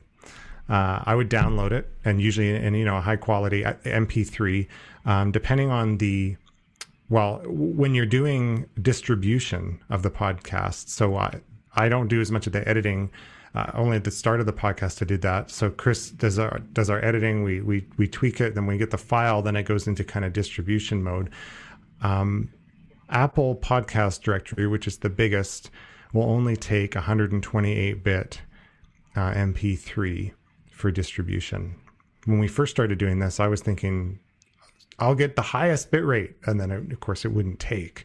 The, the podcast hosting platform we use, which is Castos, that'll take a higher bit rate, but it it won't be distributed properly uh, through Apple. So that's something to keep in mind. 128 bit MP3 is kind of the highest uh, quality bit rate you can distribute. And, and for the longest time, that was pretty much our, our system. What has changed a little bit is that we do, um, because we do custom artwork, or because Chris Hans does custom artwork for each episode, which is makes it a little bit special we wanted to find a way to add chapter markers. So there is a way to add chapter markers to your audio, uh, I believe in GarageBand, and I'm assuming Logic too, though I have no idea how it's done. But if you want to have the artwork change as you hit different pivot points in the podcast episode, there's a few things to keep in mind. So if you use Apple Podcasts app on an iPhone, and you scroll to the bottom of a podcast on the on the menu of that episode, you'll see the chapter markers and you kind of see a countdown. I use a podcast app called Overcast, which I which I paid for. And I've always been struck listening to podcasts on that app. The first reason I got it was that it, whatever algorithm the app uses, it takes out silences and it does voice boosting. So that was the reason I paid for it to begin with.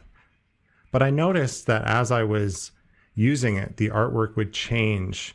Uh, as some of the podcasts I've listened to, uh, one of the one of the examples I'll give is called Six Colors, which is an Apple uh, rumors podcast. It's very good. It's done by Jason Snell. He used to be the editor in chief of MacWorld, and uh, another another gentleman from the UK. And they do their podcast remotely.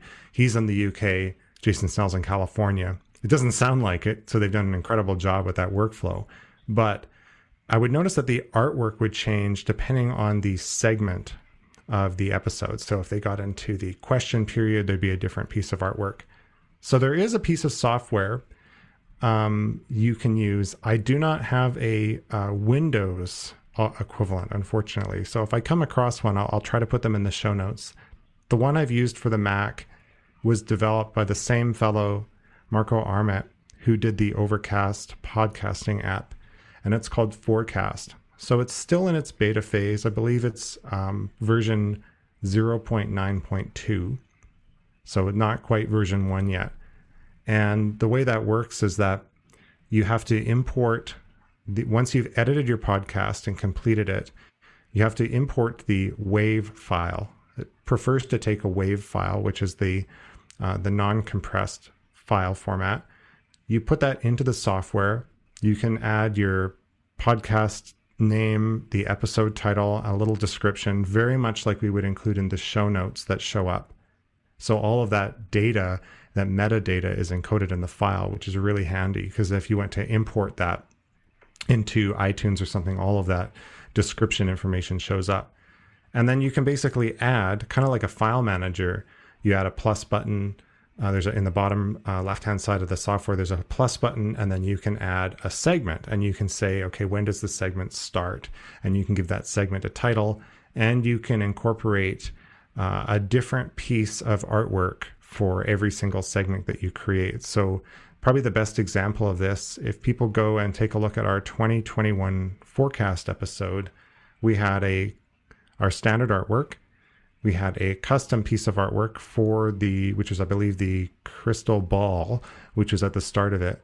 And then as we counted from 10 to 1 for our top 10 uh, forecasts for 2021, the artwork changed from 10, 9, 8, etc.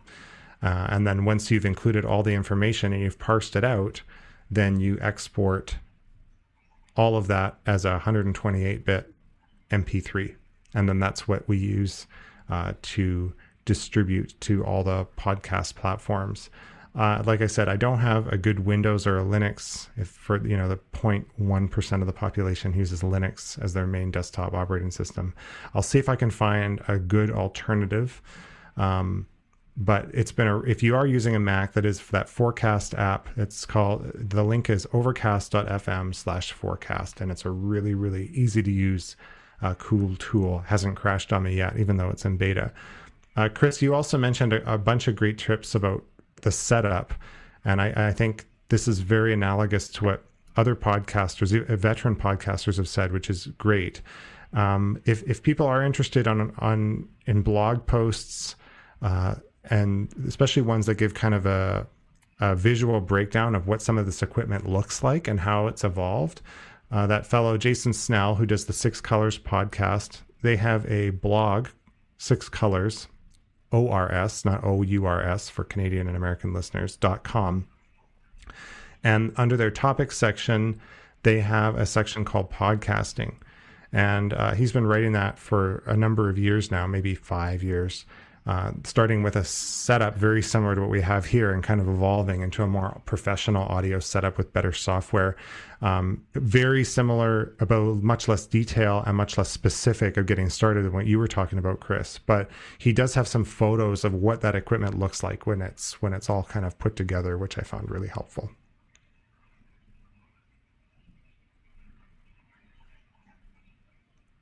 We need like a crickets uh, or like a howling wolf. I think that would be a great thing for when there's those dead silences. Yeah, I'm not going to edit anything out of this episode. We're leaving everything in. That's fine. People have to deal with it. No, just joking. Uh, is there any anything about editing or our experience so far as we continue down this podcast journey that that you two would like to comment on? You know, actually, one uh, question for you, Chris. Like, you know, hopefully with the vaccinations, we'll we'll be back in in person uh, fairly soon, maybe this year. But uh, if we did go into like face to face, what would you suggest? Um, uh, I know that Eric's been thinking about maybe setting up a studio in his new house whenever he ends up getting one. Yeah, exactly. You, you need a, a isolated room of some sort that's going to be you know soundproofing is and acoustic treatments are a whole other can of worms and topic um, that we can kind of get into um, but i guess the, the joke that eric always talks about when i uh, when i've mentioned this kind of the different rooms and how if you get some uh, reflections off of the noise and things like that. He's like, we'll just get Chris to throw a towel on his head and record the podcast that way. Uh, record it under a blanket or something. Um, but you know, that's not necessarily untrue. Um, I, a tip that I've always had is to, to record in your closet because it, with all the different clothes and things like that, if you have a walk-in closet, it really helps to absorb a lot of this, like kind of the sound. It gets you that dead, dry sound, which is what you want um, for a podcast, um, not necessarily for music or vocals, which is what a lot of people then like to record in the bathroom. Actually, um, they throw their guitar amp in, in the, the, the bathtub or the and, and the shower. and the, the reverberation that comes off of it is very natural, and it sounds like you're playing in a big church or hall or something like that um, which is very kind of pleasing on the musical side. Um, so yeah, it's very dependent on the room and the effect you're trying to go for. But I say by and large, that's kind of what you're looking at. Any any hard metallic kind of surfaces, tiles, um, concrete, things like that, they're going to be bouncing, um, and that you're going to get that reverberation. Um, and anytime you have like a carpeted floor, um, so if you don't have a carpet and you want to record and you want some dead space, you are trying to record a podcast, throw down some carpet, um, hang up some some some sheets all around, you know, block out some noise.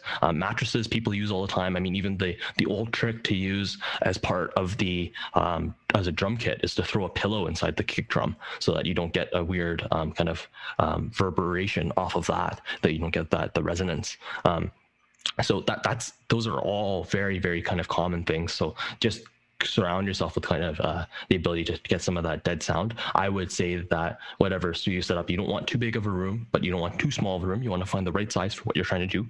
You're going to throw down some carpet or throw down something and some acoustic treatments to just limit and isolate the sound or get the sound to where you want it, um, and then have that um, set up. So the biggest challenge that we're going to have um, is that most of the affordable um, mic interfaces only have two inputs, and so the the, the music the music trick that I've gotten um, for this that's the most affordable instead of upgrading your audio interface because those can be quite expensive when you get into to multiple outputs, anything more than kind of four, um, especially if you're trying to record drums or anything like that. You, you typically have a like a seven mic setup, for example. Um, the trick is to actually use a mixer, and from that mixer, like a, a live mixer or something like that, what you can do is uh, use that to be um, your mic inputs and then from your mixer outs, what you'd normally run to a PA or amplifier um, to actually broadcast the sound, that's what you actually plug in via XLR into your audio interface and it'll work that way. So essentially you're daisy chaining um, a mixer, a live audio mixer, and you can get some extra EQ out of that also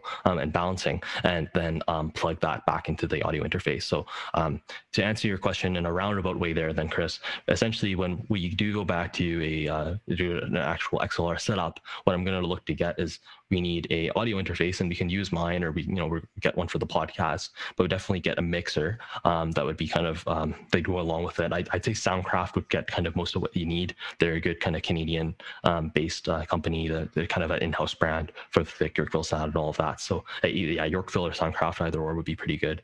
Um, you can use one of those. Um, they shouldn't cost you too much. And then off of that, we'd run kind of three mics that'd be very similar.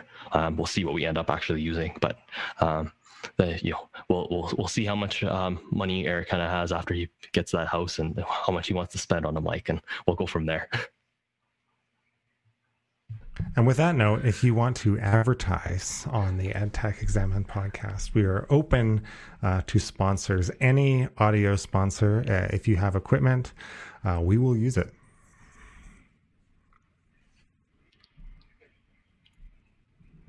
And regarding a studio, yeah, carpet. Well, I need a, I need an office because I work from home so much. Uh, when if this house uh, is ever purchased, so it'll likely be uh, a basement office that's carpeted, which is good. And if I'm doing lots of important recording, um, people are usually kind, and if possible, they they leave the house for an hour. So we may need to be we may be under a time limit, but that's possible. What about those foam things that you can put on the wall? Is that helpful? If I plastered every wall with those big foam cushions? Yeah, those are foam acoustic treatments, and really what they do is they they change the audio kind of um, feedback of like in terms of where things hit and, and bounce off and reflect and all of that. It, it helps with some of the absorption and kind of it, it, dials out certain frequencies essentially. You can get those for actually your mic attachments too. I have a set. Um, it's not typically useful for when you're talking into a mic, but um, you can get some of those. There's different audio shields that you can get. I've I told Chris to get one too. He couldn't find one to his liking that kind of fit to to be um, useful for um, teaching and lecturing kind of on video. So um, didn't end up keeping any any of those, but those those typical vocal kind of shields is a semi kind of vocal booth, if you will, um, can be used as well. That's the kind of last thing I was going to mention too in, in, terms of creating a vocal booth. Do you have actual sound isolation rooms that you can buy um, that you kind of assemble IKEA style that with with an extra couple zeros at the end of the price tag. But um, those definitely exist. Uh, in terms of kind of doing a, a MacGyver version of that, you can kind of get any sort of plexiglass or um, and again kind of treat that with something like drape uh, some blankets over it or or something like that. Like uh, the, the those big mover blankets um, for for moving um, would be a, a, good example for any the kind of thick quilt type material like those. Um, throw those on anything kind of fuzzy or woolly um, and just uh, wrap that around some plexiglass and you kind of create a little vocal booth kind of like a little shower.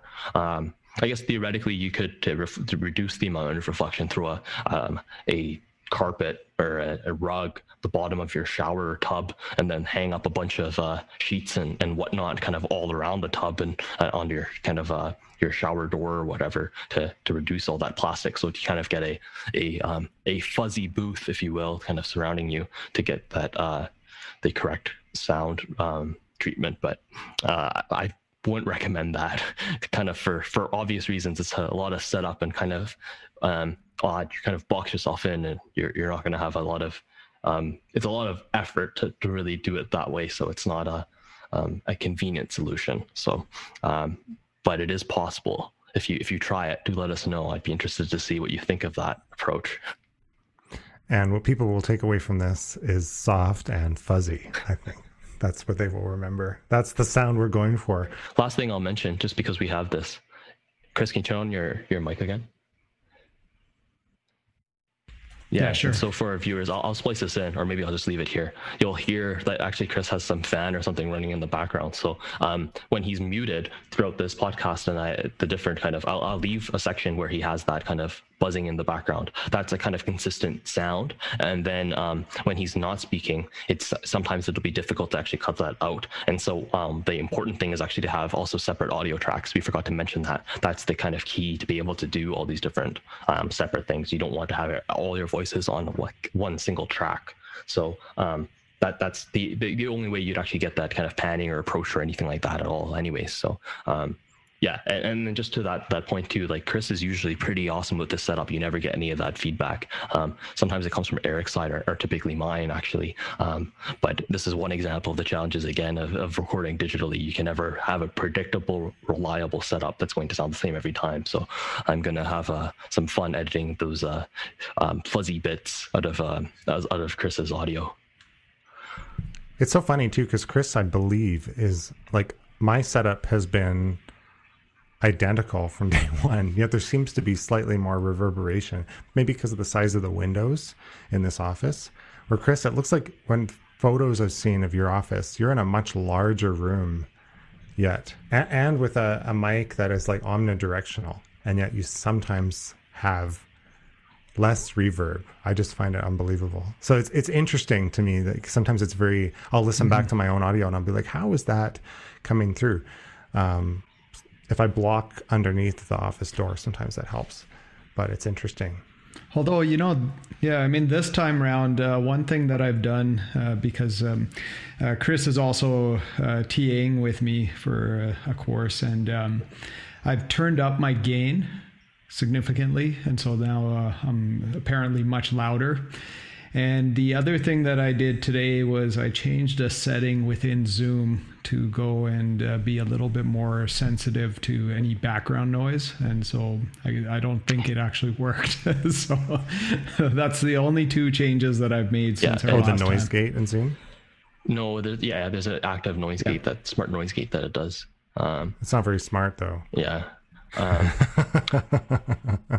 yeah, so I turned it from automatic to just high figuring that it'll capture uh, any kind of uh, dogs barking or you know mouse clicks because uh, Chris actually mentioned my mouse was really loud uh, when I was uh, lecturing a couple of weeks ago. And I guess the, the so that the one thing on that Chris is probably your gain is actually a bit too high. You sound really great though, like your volume is is is solid, um, and that's kind of what we were going for. But um, when you hear that buzzing, that's like a good sign just for the listeners that that's when your gain is too high. Um, and another thing, just as a as a, a brief comment, especially when you're working in a team like we are, um, and you have different people, always tell your audio editor when you've made a change, because otherwise it's like, why is this not coming mm-hmm. through? Like, what did what what what, what happened, right? Because Eric was, I think, one time he changed his gain settings and hadn't told me, and I was like, not until three or four episodes later, I, I was like, Eric, you sound horrible. What has gone on?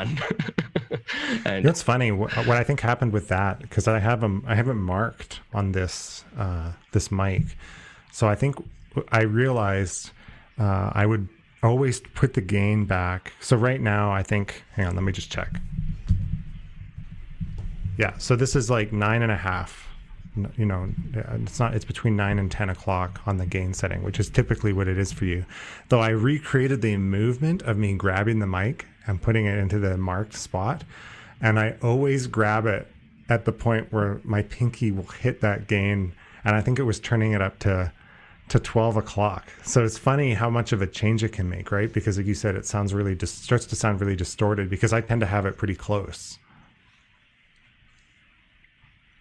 Yeah, no, absolutely. And I think different people have uh, different setups too, like depending on your voice and how you project and how you talk, you'd want to have different setups. Um, so like for Chris, I'd probably say like it, for him, he wants to have the higher gain because he like he speaks a little more um, softly, but also dynamically um, in, in a way, right? It's, it's kind of, um, he, he changes his, his volume in terms of the uh, kind of the expression. It's a, it's a little more, um, he gets a little more um, inflection in his voice. And so having a, a, closer mic with a higher gain is probably better for him because he gets a little softer. Um, whereas Eric, you're, you're very kind of consistent. We, we've said this before. You kind of have that broadcaster voice um, where you're just kind of uh, very, very uh, not not monotone, but very like um, within a, a, very particular defined range, and so you don't you don't tend to deviate off of that. Um, which is why I you know I pointed out for Chris, he's the one that, that tends to get that inflection change. Mm-hmm. Um, where you, you, know for you, it's it's typically very much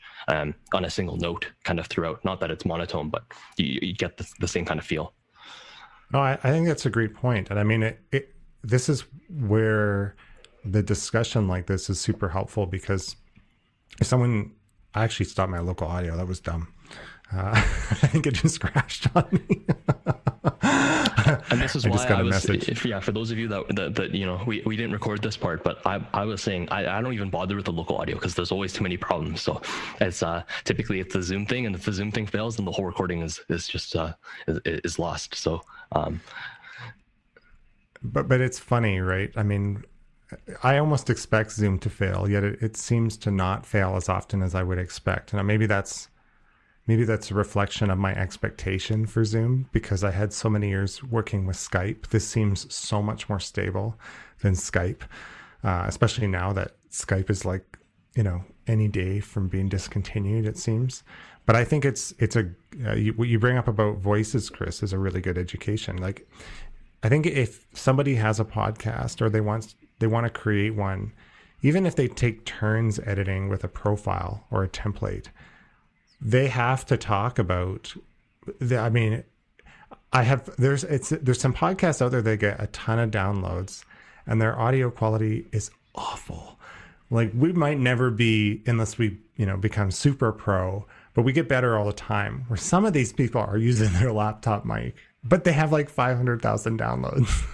so I, I find it much more helpful when you have a team where they you can be told like oh you said this too many times or like you said there's breathing. So that's practice right? That's like a practice a voice practice thing. There's people there's things that people can do with their cadence and they have to kind of know how they speak from other people's feedback. Because i don't know i only know what i sound like in my head which is very different than what i sound like when i'm in your head right so it's it's a useful process to discuss it i think it's really i find it really engaging yeah, and everybody has their quirks in terms of speech delivery. I know for me, Chris always, even at the start of this recording, was bugging me with my ums and ahs. But, but typically, part of that too is when I'm uh, not as just uh, slowing down my speech because otherwise I can go pretty quick, and you don't really notice the ums and ahs because it's they just kind of get blown away. You're trying just still trying to catch up with what I'm trying to say instead of focusing on any of those. So uh, that's a different kind of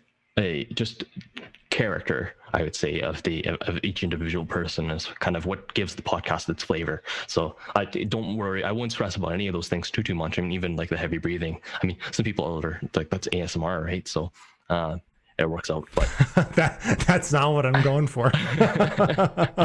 Oh my god.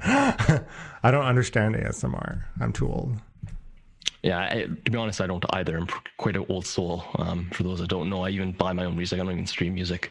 I, it's still albums. I have vinyl. I have a pretty large vinyl collection. Yeah. Uh, but with that, uh, I think we've probably covered most of what we wanted to regarding the audio editing. So I appreciate uh, very much your your input, Chris, and taking the time to share, especially that your editing and workflow experience. It's certainly an education for me to hear it every time. I learn something new, and I and I certainly hope that's the case uh, for our our listeners as well. Thanks very much, gentlemen. Yeah, thank you. Yeah, thanks, Eric. You can learn more about EdTech Examined by going to our website, edtechexamined.com. There, you'll find ways to subscribe, as well as host information, our social media accounts, and our blog posts. Our blog posts are also published through Medium on the EdTech Examined publication. You can contact EdTech Examined by emailing us at hey at edtechexamined.com. If you have an EdTech question you'd like us to answer on a future episode, you can email us or reach us through Twitter using the hashtag EdTechOfficeHours. You can find EdTech Examined on Twitter and Instagram with the handle at EdTech Examined, and we also have a LinkedIn page you can follow. Until next time. And I'm Chris Hoang. the audio producer for EdTech Examined. You can get in touch with me and contact me through all of my social media at my website, which is chrishoang.ca. That's C H R I S H O A N G.ca.